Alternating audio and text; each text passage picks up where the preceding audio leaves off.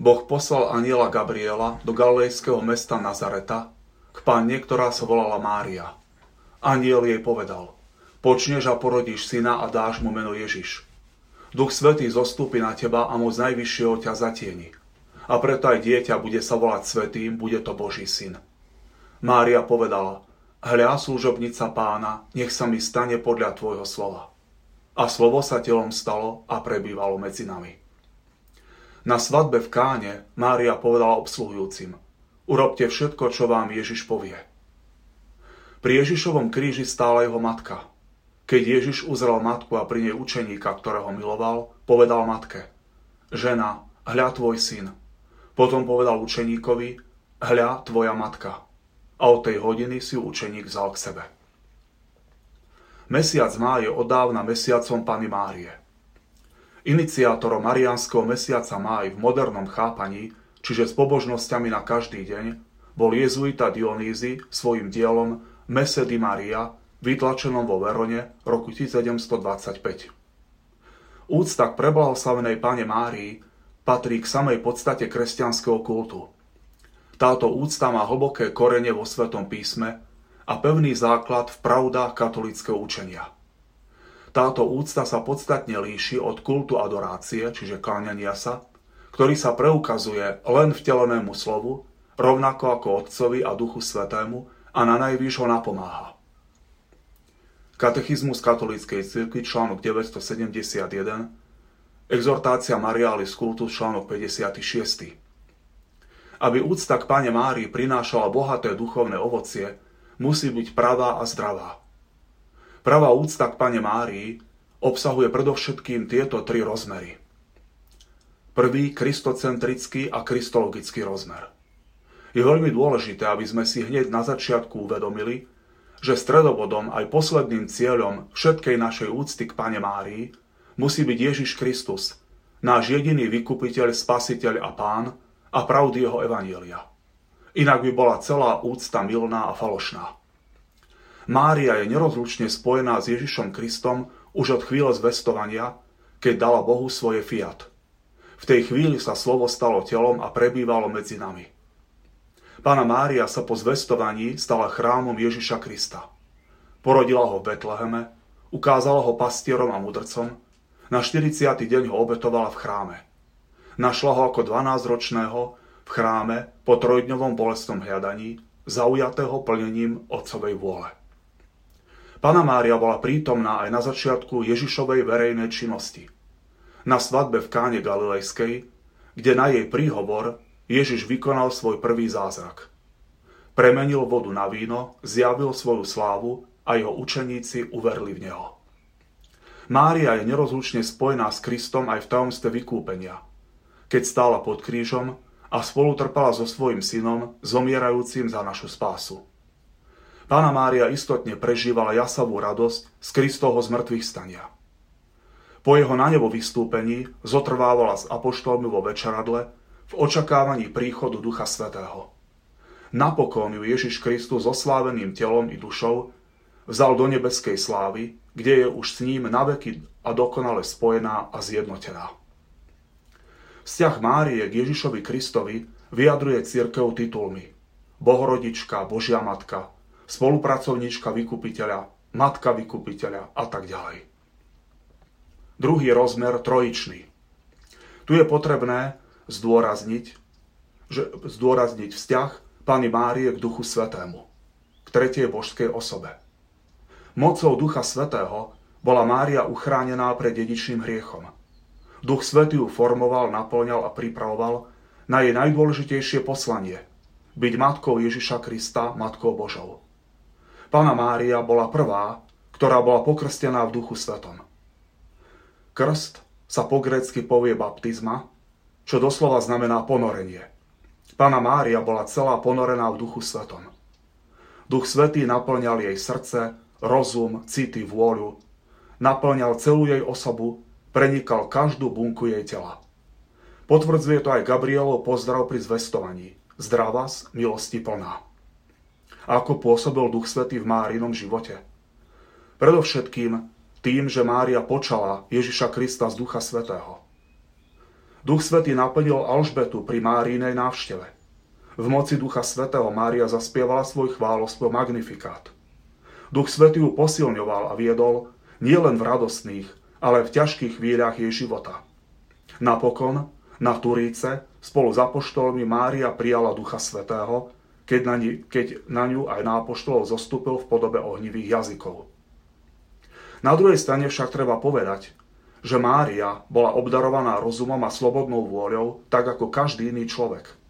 Vedome a slobodne sa rozhodovala spolupracovať s Duchom Svetým. Mária nebola bábkou v Božích rukách ani naprogramovaným robotom. Pre vzťah Pany Márie k Duchu Svetému církev označuje Máriu titulmi Snúbenica Ducha Svetého, Nevesta Ducha Svetého, chrám či príbytok Ducha Svetého. Ale myslím, že by sme Máriu mohli spokojne označovať aj titulom spolupracovníčka či služobníčka Ducha Svetého. Pána Mária má blízky vzťah aj k prvej božskej osobe, k Bohu Otcovi. Boh Otec ju ešte pred stvorením sveta vyvolil aby bola pred jeho tvárou svetá a nepoškvrnená. Stvorením ju povolal k existencii, aby v plnosti času zažiarila ako raná hviezda, predchádzajúca príchod slnka spravodlivosti Ježiša Krista. Boh Otec poslal k Márii aniela Gabriela, aby jej oznámil svoju vôľu, že ona je tou vyvolenou, ktorá sa má stať Božou matkou. Pana Mária dala otcovi svoj súhlas, nech sa mi stane podľa tvojho slova. Mária hovorila otcovi svoje áno nielen pri zvestovaní, ale po celý svoj pozemský život. Tretí rozmer, cirkevný alebo ekleziálny. Tento rozmer hovorí o tom, aké miesto má Pana Mária v cirkvi. Jej miesto je jedinečné a najvyššie hneď po Kristovi. Ale tento rozmer poukazuje aj na to, aký vzťah má Pana Mária k cirkvi a aký vzťah má cirkev k Pane Márii.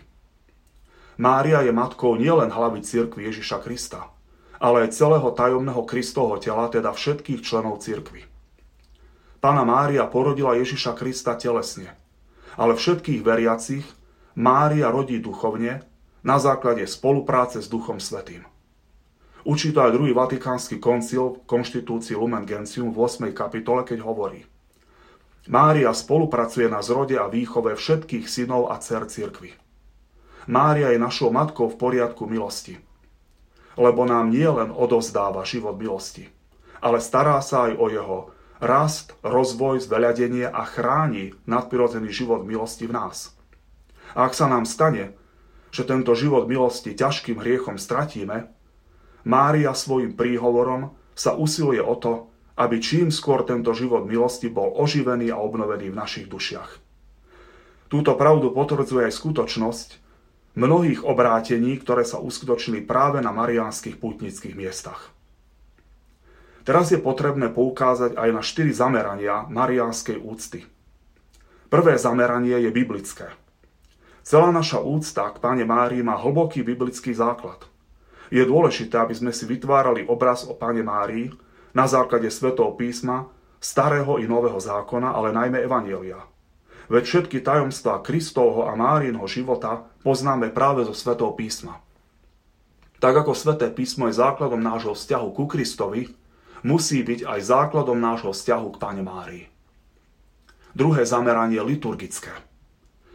Toto liturgické zameranie spája všetky predchádzajúce tri rozmery, čiže spája kristocentrický a kristologický rozmer, trojičný aj cirkevný rozmer a navyše ponúka aj teologický rozmer marianskej úcty, pretože liturgia slávi všetky dôležité pravdy katolického učenia o Pane Márii.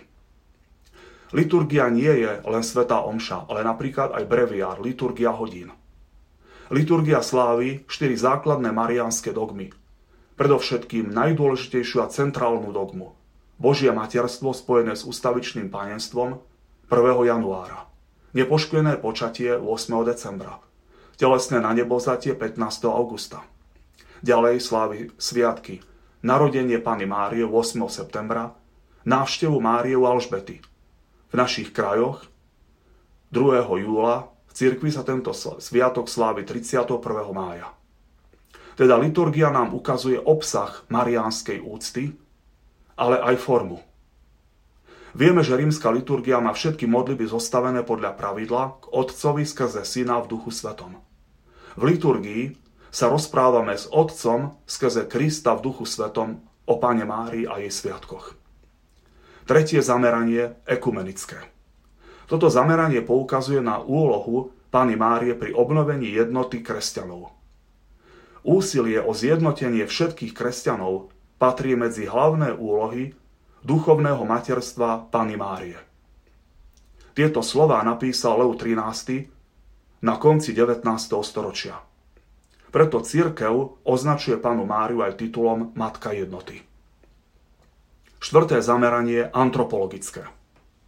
Je veľmi dôležité, aby sme si vytvorili správny obraz o Pane Márii aj v tom zmysle, že Pána Mária bola, je a navždy ostane skutočným a pravým človekom. Aj napriek tomu, že bola plná milosti, bola dokonale svetá, bola povýšená nad všetky pozemské a nebeské stvorenia, ani po svojom na nebo vzati sa Mária nestala, nepremenila v nejaké božstvo, ostala skutočným a pravým človekom. A, ta, a teraz si môžeme položiť otázku, ako môže byť Pána Mária vzorom pre nás ľudí, na začiatku 21. storočia v tejto tzv. digitálnej dobe a ešte konkrétnejšie v tomto čase koronakrízy. Pana Mária je pre nás vzorom predovšetkým vo vzťahu k Ježišovi Kristovi.